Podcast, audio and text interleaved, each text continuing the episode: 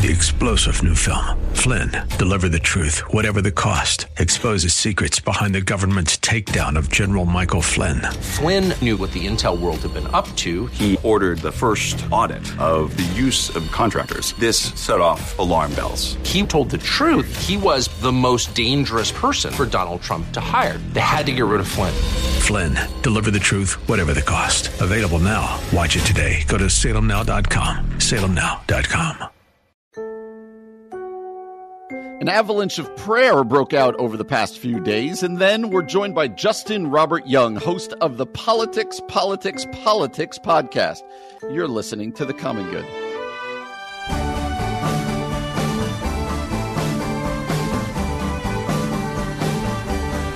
Happy Monday, friends. Welcome to The Common Good here on AM 1160 Hope for Your Life. My name is Brian Fromm. So glad to have you with us as we kick off another week here in the Chicagoland area. Glad that you are joining us. Hope that you had a great weekend. Let me encourage you just in a little bit, uh, kind of around 420, we are going to do something we don't normally do. We're going to talk politics with the host of a podcast called Politics, Politics, Politics. His name is Justin Robert Young.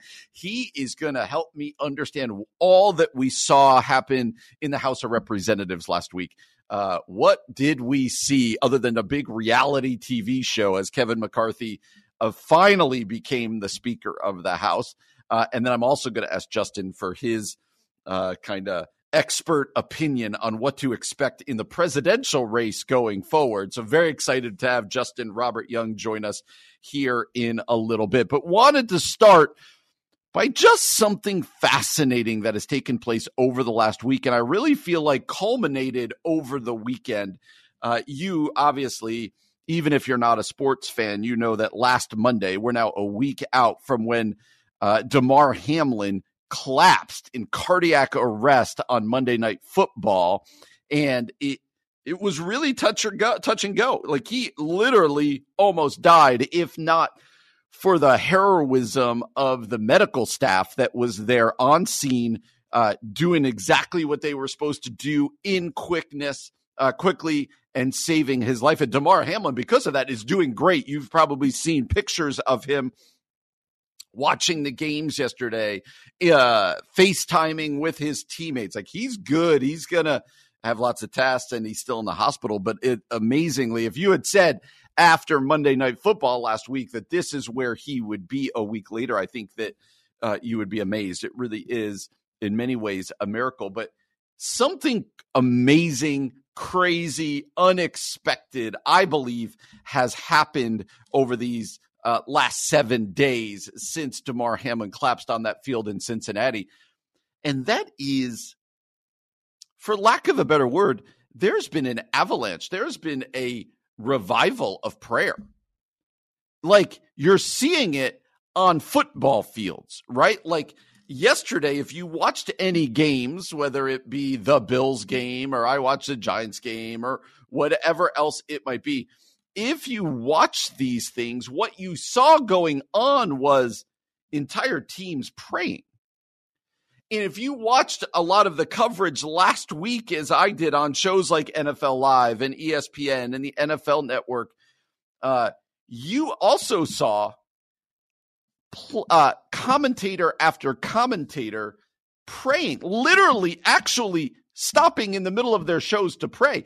There was something like we talked about it here on the show last week that when tragedy strikes like this in front of people, uh, it points people to God. It points people to their own mortality. It points us to the need for something like prayer. But but what has been actually amazing is to actually see people praying. I don't know if this speaks to how many people of faith are actually in football and in the media, or if it's just was that big of an experience that people are like, no, no, I'm going to need to pray. But you see people talking about prayer. You see people uh, talking about their own prayer experiences. You see people tweeting prayer works, prayer is important. And literally, I mean, Dan Orlovsky last week, uh, who is an outspoken believer, but he's a former NFL quarterback and he's a commentator now on ESPN. You see him on a lot of their shows like NFL Live. He ended NFL Live the other day by saying, Hey, I would actually like to take a minute to pray the other hosts bowed their head and they prayed together. Un unbelievable on a station like ESPN to have seen that happen. But it is happening over and over and over again. And again, I think it's because in experiences like this, people are pointed to their own mortality, going, man, there's there's something bigger going on. And and uh and when you see a guy lying in cardiac arrest on the television on a football field, we got to pray for that dude. We got to pray for that guy. And so, even on the shows yesterday, I had somebody in my church say to me, Hey, did you see the NFL pregame show on Saturday? And I said, No, you know, just one of these normal pregame shows where they were laughing and doing this and that. He was like, You need to go back and watch it. It was 30 minutes of talking about God and talking about prayer and talking about miracles and all of this stuff. He's like, it was like a, it was like a church service and so, as the church and as Christians, what do we take away from this? I would say this that even though it seems like many people in our culture are not open to having big conversations, to conversations about who is God, what is prayer, and all of these things, in reality, especially when tragedy and the unexpected hits, people are more than open to having conversations about how do I make sense of this? What do I do with this? I mean, it's amazing. Even in the Bills game yesterday, who Damar Hamlin plays for, uh, I don't know if you saw this. It was the emotional kind of pregame show, and then the opening kickoff. The guy ran it back for a touchdown. And it was one of these storybook. It was I saw somebody tweeted that if a Hallmark movie was made about this and they made this part of it, nobody would believe it. They'd say that's that's too much but it happened and the commentators and everybody afterwards was going there was something bigger at play. There was something bigger going on. Friends people are looking for the answers to what is that something bigger?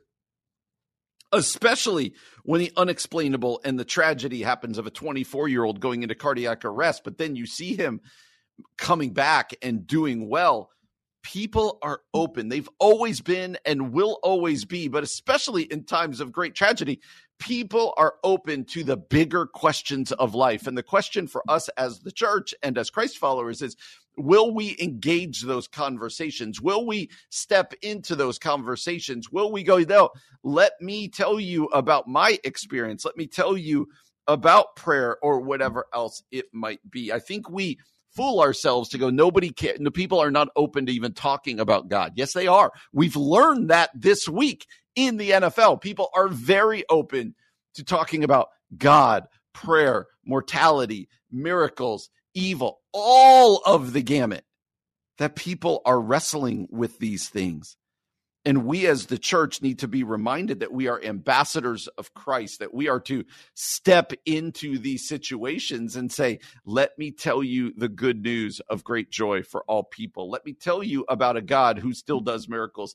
Let me tell you about a Savior who has victory, who has already won the victory over sin, death, and all the like. So I was amazed by this. It was inspiring. And I think what's going to happen here is that Damar Hamlin is going to keep getting better and better, and he's going to be fine. And it's amazing. I don't know that he's ever going to play football again, but that's a small deal in this. But he seems to be himself. The doctor said the other day the lights are on and somebody's home, and it's amazing. And so I thought I'd say that in the beginning. Reminder to us as Christ followers we are ambassadors of Christ. We are to proclaim good news and we are to be there for people as they wrestle with these major questions of life. And as you know from this show, I've told you before, sometimes I need some help processing the political news of the day and of the world so that we can then ask, what does it mean for our lives? And with that in mind, I am thrilled to be joined uh, by the host of the Politics, Politics, Politics podcast. His name is Justin Robert Young. Justin, how you doing today? I'm doing fantastic. How are you? I'm doing really good. Doing great, man. Thanks for joining us. All right, here's my let's ask the big question, my overall yeah. question. Uh, I like everybody watched for the first time in my life probably the other day watching C-SPAN, watching all this stuff yep. happening the other day. Uh, and I thought of it like sports and like kind of comedy. So I was like, "Oh, this is kind of funny. What's oh, he didn't get it again." And there's all this you know, I think we're used to reality TV in our lives now. But help me walk through what exactly happened last week as, you know, they were trying to get a Speaker of the House. And why was what happened last week actually a really big deal? So there's there's a few different ways we can attack this, and I'll, I'll, I'll do the smallest, but in my mind the most passionate first. The reason why what you watched and what everybody watched, no matter where you watched it, by the way, CNN, Fox News, MSNBC, yep. The reason why it was as telegenically compelling as it was is because C-SPAN's cameras were allowed to move wherever they wanted. They Crazy. were allowed to follow the action. They were allowed to zoom in. Normally, what happens is that only is in existence during the time before a government is formed. And then ah. once the government is formed, the government says, okay, C SPAN, you no longer have cameras here. we have one camera. It is the boring shot that you associate with C SPAN. C SPAN would love to look like what it looked like all the time. And no everybody doubt. would love to take those images and, and repurpose them as all the cable news networks did. The rumor is that the, the new majority might be into letting C-SPAN keep their cameras in, but that, that's that's the first thing that that your listeners should know. The second is this is a scenario that normally plays out behind the scenes that mm. instead played out publicly. And by that, I mean nobody has not done this behind the scenes uh, since the Civil War. uh, uh, it was 1855 the last time uh, uh, over the the uh, years between 1855 and 1856 because it lasted two months over 160 ballots that anything went as long as it did uh, over the last week, which was 15 ballots by the time that Kevin McCarthy finally got the gavel. The reason why is because normally, A, you either have enough of a majority where all of your malcontents who don't like the person who's going to be speaker or finds it politically advantageous that they would oppose the speaker within their yeah. own party can all vote no. They can vote for somebody else. They can you know, uh, uh, make t-shirts, whatever. It doesn't matter because you have enough votes to get you over the line. Mm-hmm. It's only in situations like we've seen over the last two Congresses, uh, which is another thing that people, uh, and I feel like has gotten lost in, in the shuffle here, is that there's a lot of conversation about Kevin McCarthy's very thin majority. Mm-hmm. And he does have a very thin majority. And we should be familiar with this because Nancy Pelosi had the exact same thin majority yeah, yeah over the last two years. So she had to deal with with exactly what Kevin McCarthy had to deal with. The difference is that Nancy Pelosi is one of the most legendary uh, House representatives of all time, regardless of what you believe in her political uh, views and what she wants to push and make law.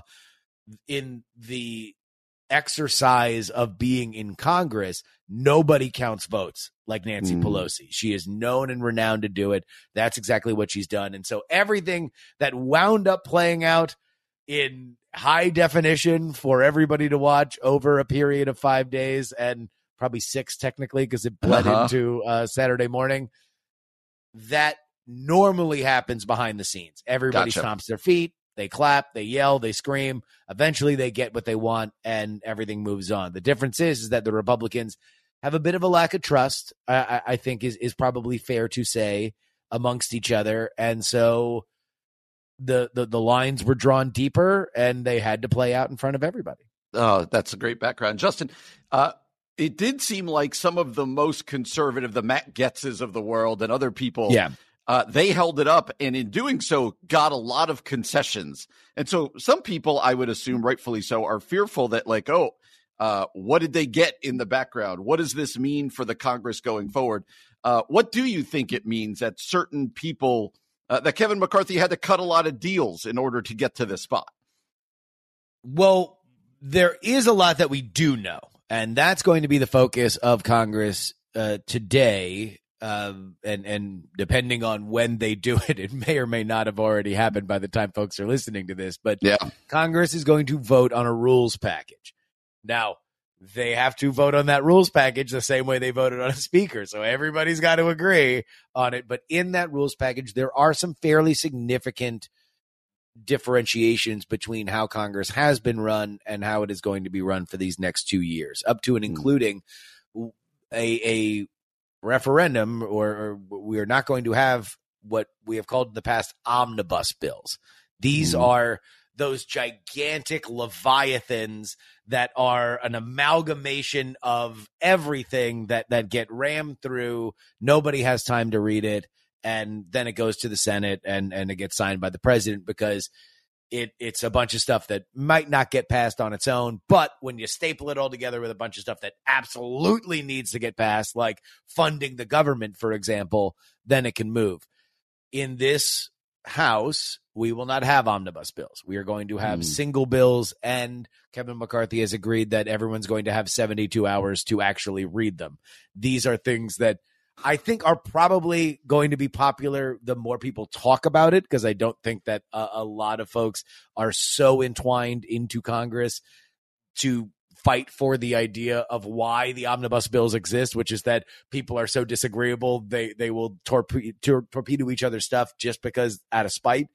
Uh, but that's going to be a, a big element of it. What we don't know is promises that were made on Right. specific things or pet issues from Kevin McCarthy to some of these Congress people, uh, Yeah. and specifically the 20 that we're holding out. That we have no idea about. We will find out. All right, Justin, uh, you're you're in the political world. You're podcasting politics, politics, politics. As we said, uh, so here's the impossible question: We are now full run into the presidential ramp up. Right, we got like 2 Mhm. years to go. I'm going to make you put on your your future looking hat. You need to lay down a Yes, I love substantial amount of money. What do the next two years look like, and how does it culminate for you? What does it look like? Uh, paint a picture what you think is I going will to happen. tell you exactly. I'll tell you exactly what it is because we're already seeing it. I'm so glad that we have dispensed with all this Congress talk because the, the, the presidential race is really my, That's my, what you my want. true passion. Every um, I'm, I'm, I just I live in a four year cycle of of being very excited. I'm at the beginning of excitement now. I'll be depressed by the time that it's all over in, in a year and change, and then I have to listen to the Congress folk actually act like they matter. Here's the deal. Right now, this is a two person race in the Republican Party. It is Donald Trump and it is Ron DeSantis. That's very interesting because Ron DeSantis is not officially entered into this Right. race. Donald Trump did enter into this race. As of right now, I believe that there are two people that are officially announced or that have announced themselves as candidates Donald Trump and I think John Bolton announced on British television over the weekend. Uh, but what you have seen so far is that a lot of the people that are dipping a toe in the water, the the Asa Hutchinsons and uh, uh, uh, uh, Larry Hogan of Maryland, they're not attacking Trump. They're attacking DeSantis. Hmm. They are treating DeSantis like he is the front runner, assuming that if he's tied with Trump now and Trump a month and change after announcing hasn't really left Mar-a-Lago. I mean, there, there was an article Yeah. by by Olivia Nuzzi uh, for New York Magazine that he has only gone between Mar-a-Lago and Doral, his uh, uh, golf club in Miami, which, as a South Florida, a, a kid who was raised in South Florida, let me assure you, is I mean, traffic may be two hours, but like, like this isn't exactly like he is uh, traversing the country. Yes. So if, if he's been inert and DeSantis is having, you know, he had a Florida governor's inauguration where his wife was dressed like Jackie O. He obviously is gearing up to be a, a, a player here and he is going to take on Trump. There, there is Mhm. no way but through in terms of that problem. Then a lot of people are treating him like the front runner. And I can't say that I think that that's a bad idea. I I Yeah. I, I think Trump looks kind of tired, and w- whether or not he is able to summon that energy that he had in 2016 is going to be a major a major problem because th- celebrity candidates, as we found out with Herschel Walker and Dr. Oz, have problems. They they don't like to work because they've been very very famous for a long time That's right. and they're used to getting their way. Donald Trump was somebody that bucked that trend in 2016. Mm. He out campaigned Hillary Clinton. And that's something that is very, very hard to do, not necessarily for Hillary Clinton, but for a celebrity to out campaign a Politician. a, a Yeah. politician is is an issue. Now it kind of feels like Donald Trump is both a celebrity and old and kind of feels like, why do I need to campaign? I, yeah. I, I didn't lose in his mind in, yep. in 2016. I should be able to just get a do over. Uh, you should be thanking me that I waited four years. Yeah. Uh, and if that's his attitude, he's going to face a lot of very motivated competition that, in my mind, will be formidable for him. There you go. Oh, that's wonderful, man. Again, the podcast is called Politics, Politics, Politics. He is Justin Robert Young. Justin, we are definitely going to do this again. This was very helpful. Thanks for joining us uh, today. Thanks for spending some time. Absolutely. Thank you so much. Aubrey's not here. I was by myself. And then I thought to myself, I don't like being alone. And so, who better to bring in than our friend Steve Coble back with us again? Steve, how you doing, my friend? I'm doing good, man. I'm getting ready to head to Jamaica, so I'll be doing even better tomorrow. I was about to let people know if you said anything but I'm doing great or good, I was going to call you out. uh, going away uh, with just your wife, little uh, people who remember you on the other day. You guys are about to have your second kid. Uh, yeah. a little is this a, a, it's the baby moon slash just wanting to get away, get out of the Chicago cold, right? Yeah, I, I the weather in the winter wears on me to where like if there's just one kind of five day period of time, four day period of time that we can get some sun, uh, it's enough to get me uh, ready to rock and roll and come back. Is this one of those? I'm going to just make myself jealous. I don't know. I'm asking. I'm just going to get mad. Is this one of those all inclusive deals where uh, you put the wristband on and just eat to your heart's desire? What What are we looking at here? it's sandals, Brian.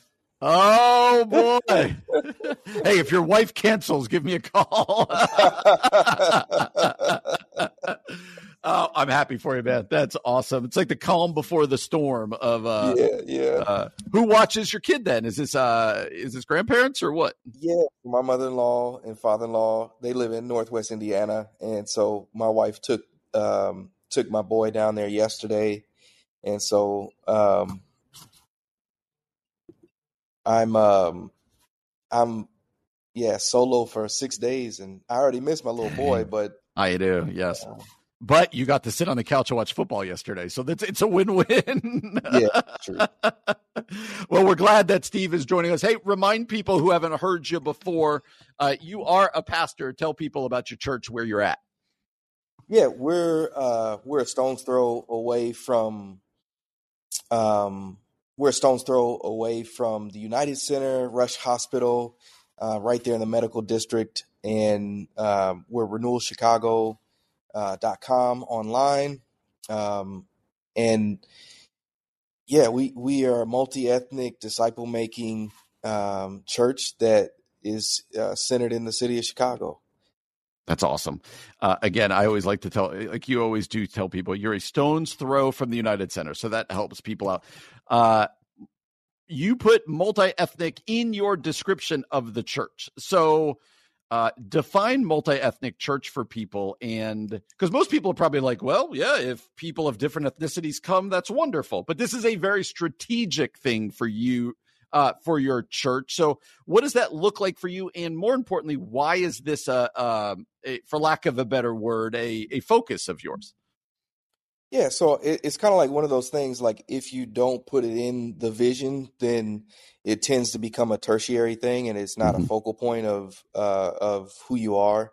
And so we wanted to make sure that it was a part of the. It's the. It's a part of the centerpiece of who our church is, and you know, just living out all of the Ephesians chapter two, dividing wall of hostility has been torn down mm. um, and created. Uh, God is creating one new man in Himself uh, through Jesus, and there's so many distinctions with the city of Chicago uh, of segregation in different sec- sections and sectors of the city that like it's just important for us to show that the gospel actually intersects those separations.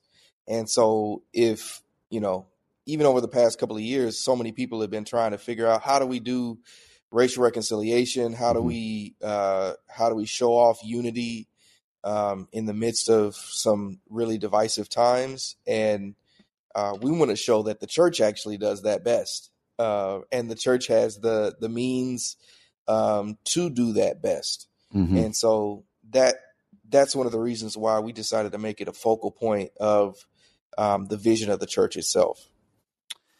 And everyone I've talked to who is, you know, again, uh, strategically and intentionally trying to be a multi ethnic church for the reasons you've said wants always to make sure that we understand it's super complicated and super difficult. Yeah, this yeah. is why not everyone. Do, could people might think to themselves, "Oh, that sounds glorious. That sounds like a slice of heaven."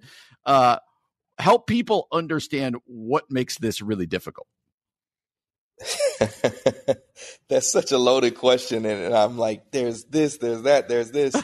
um, you know, in, in a lot of ways, um, there are cultural norms that um, many people in majority culture uh, don't even realize that they have. Mm-hmm. Um, they just uh, see it as this is how you do this thing, and um, and the thing about it is, is that when one way of doing something is the norm, then everything is the other, right? And so mm-hmm. that's why I think a lot of uh, my Caucasian brothers and sisters look at other cultures and they say that's culture um, uh. because that's different. Um, and we're just sort of vanilla or we're just sort of plain. And the reality is, is not everybody outside of the majority culture is assimilating to what is normative. And so you, when you see something that's different, um, it seems like an expression of something, but really there's already another expression of something happening um, it's just so normal to you that you don't even see it. You don't even realize mm. it. Hmm. And so because of that, like that means that that shades every area of how you do church. Um, that means that it, it, shades your philosophy of ministry.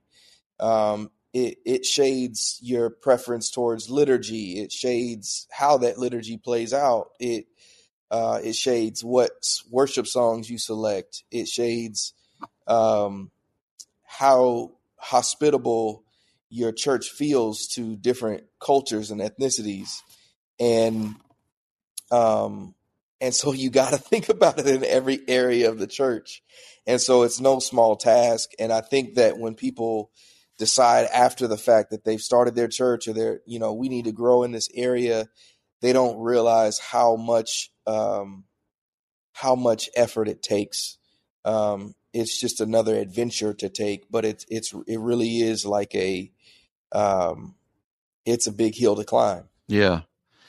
So this probably eh, when I think about this, the first thing that came to my mind is like literally how do you choose music?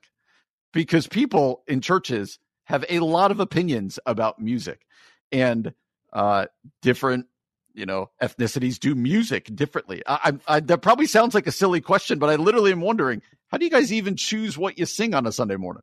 Yeah i mean that's a good question. The, see so one of the things that i think is um, that we've learned over the course of time as best best practice is that gospel music has a lot of uh, intricacies to it it has a lot of um, um, in, in many ways it's more difficult Mm. Um, for on the musicians, it's more difficult on the singers.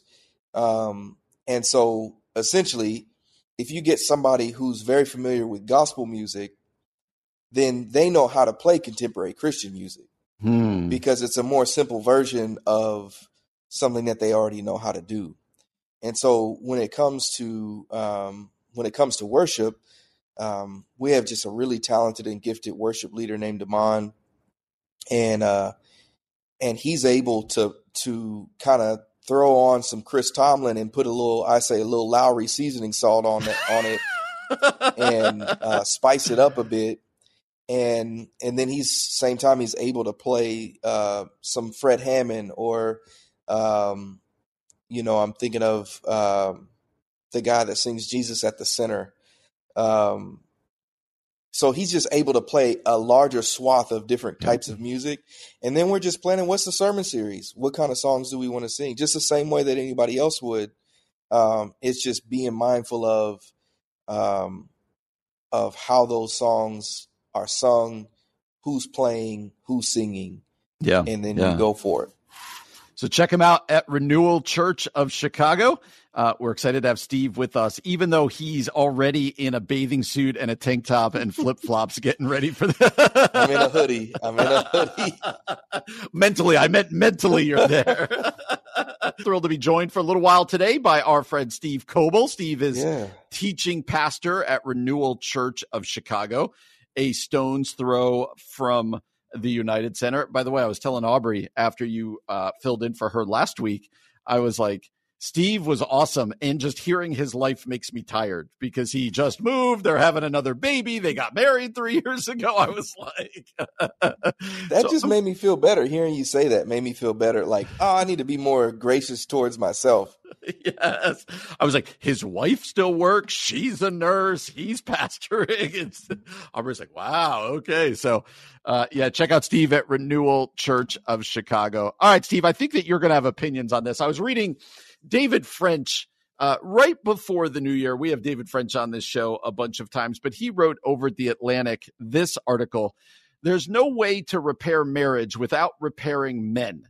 And he said, Our nation's masculinity crisis is the cause and result of the great marriage divide. He's going to basically talk about some of the statistics about marriage in our country uh, and he's going to talk about it through the lens of what he's calling a masculinity crisis. And so this got me thinking about us as pastors trying to reach men. Uh, so let's t- let me just use that phrase that he uses. Do you believe that there is a masculinity crisis in our culture? And if so, what does that look like for you? What, how would you even describe that?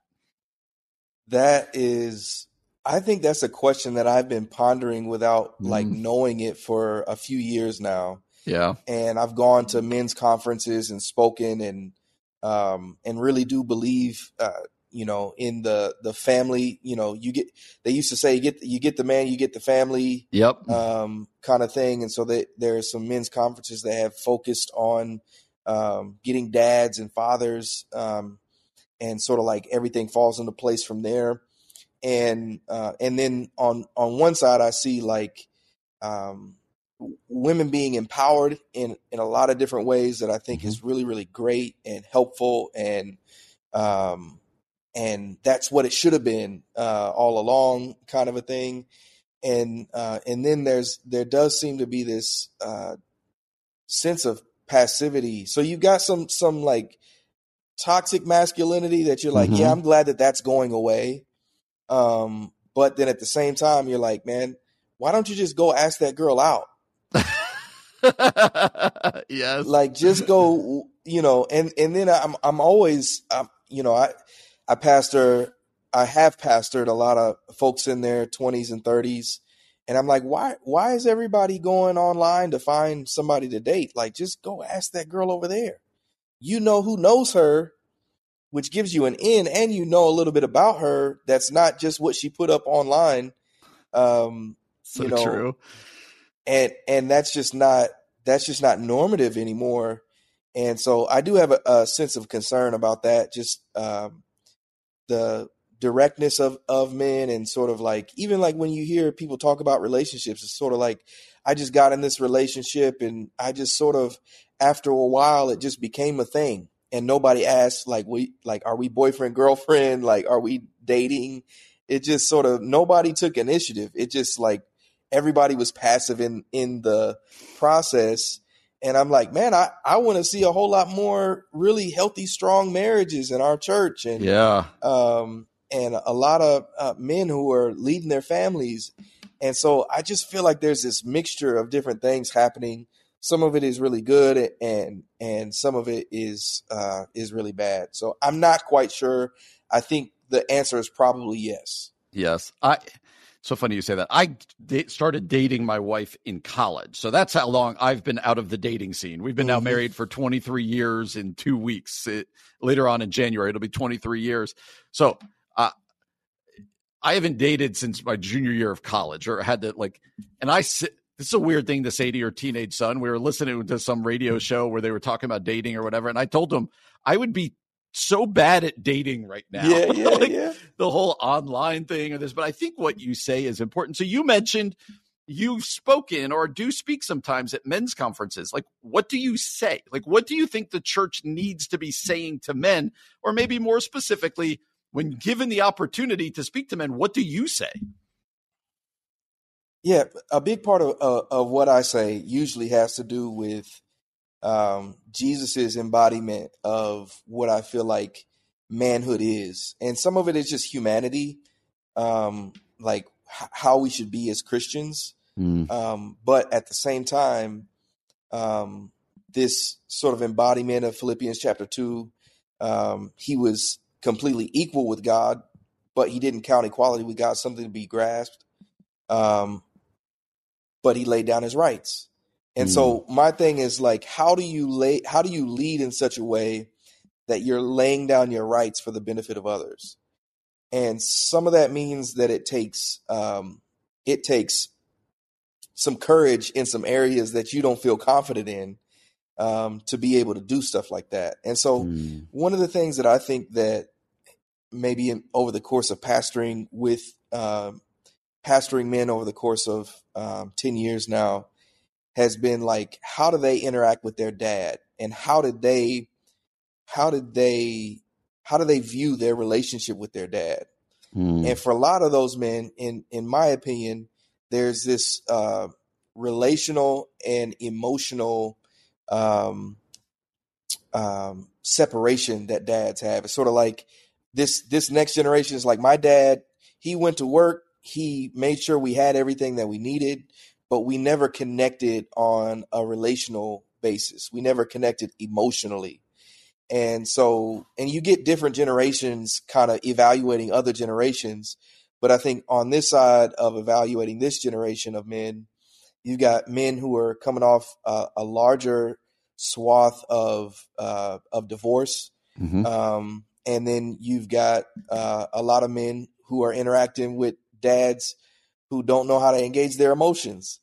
And uh, and so they've never heard their dad say, I'm proud of you. They never heard their dad say, I love you. Um, stuff like that. And so my big part is like my big thing, I think, is valuing and embodying the relational and emotional and spiritual role of leadership in a home that dad is supposed to participate in. Yeah. And and those I feel like are heavily missing missing elements in this generation of men. So that yeah. that typically is what I focus on. How has that changed for you being a dad now, having a son? That has to be is it that does change I've got a son. It changes everything, doesn't it? It does, man. I, I mean, I feel a lot of pressure. I feel a lot mm-hmm. of like I need to have a strategy for how we're like doing stuff together and what we're doing. And I'm thinking about what he's going to be interested in. And man, just as pastor, like you have those conversations with people and oftentimes it's me and it's this communication thing that where me and my parents are we're we're not we're missing each other mm-hmm. and um and for whatever reason we can't we can't get on the same page and or somebody's hurt by something and and uh somebody's petty about something and we just we never can get on the same page and uh and so that those are things that I think about being a dad like man, how do I extend grace? But how do I keep my son's heart? Um, mm. How do I be a disciplinarian? But how does he know that I still um, want to be affectionate towards him and want to have those deep heart level conversations? How do I make him feel like he doesn't have to hide stuff from me? That's right. Um, and so he can't talk, Brian. Not yet. but it's coming. it all happens so, fast, man. Yeah. So, to, yeah. So, I'm, these are things that I'm thinking of, and uh, but like he can't even he can say die. He yep. says die uh, so at this point. I, I would give you one piece of advice. You do have a beautiful opportunity to at least make the first attempt at crafting what he's going to like compared to what you like to do. So, yeah, I put a baseball in my kid's hand at an early age, or we started watching Mets. I wanted him to be a Mets fan. We started yeah, going yeah. to Mets games, and uh, sometimes it works out. Sometimes it does. Uh, yeah, man. And you're about to have a second boy, so you know enjoy that pressure too. We're glad that you joined us again. Tomorrow, Dr. Kelly Flanagan is going to be with us all day. Hope that you will join us. Until then, have yourself a wonderful Monday and join Kelly and I tomorrow from 4 until 6. Until then, have a great evening. You've been listening to The Common Good here on AM 1160. Hope for your life.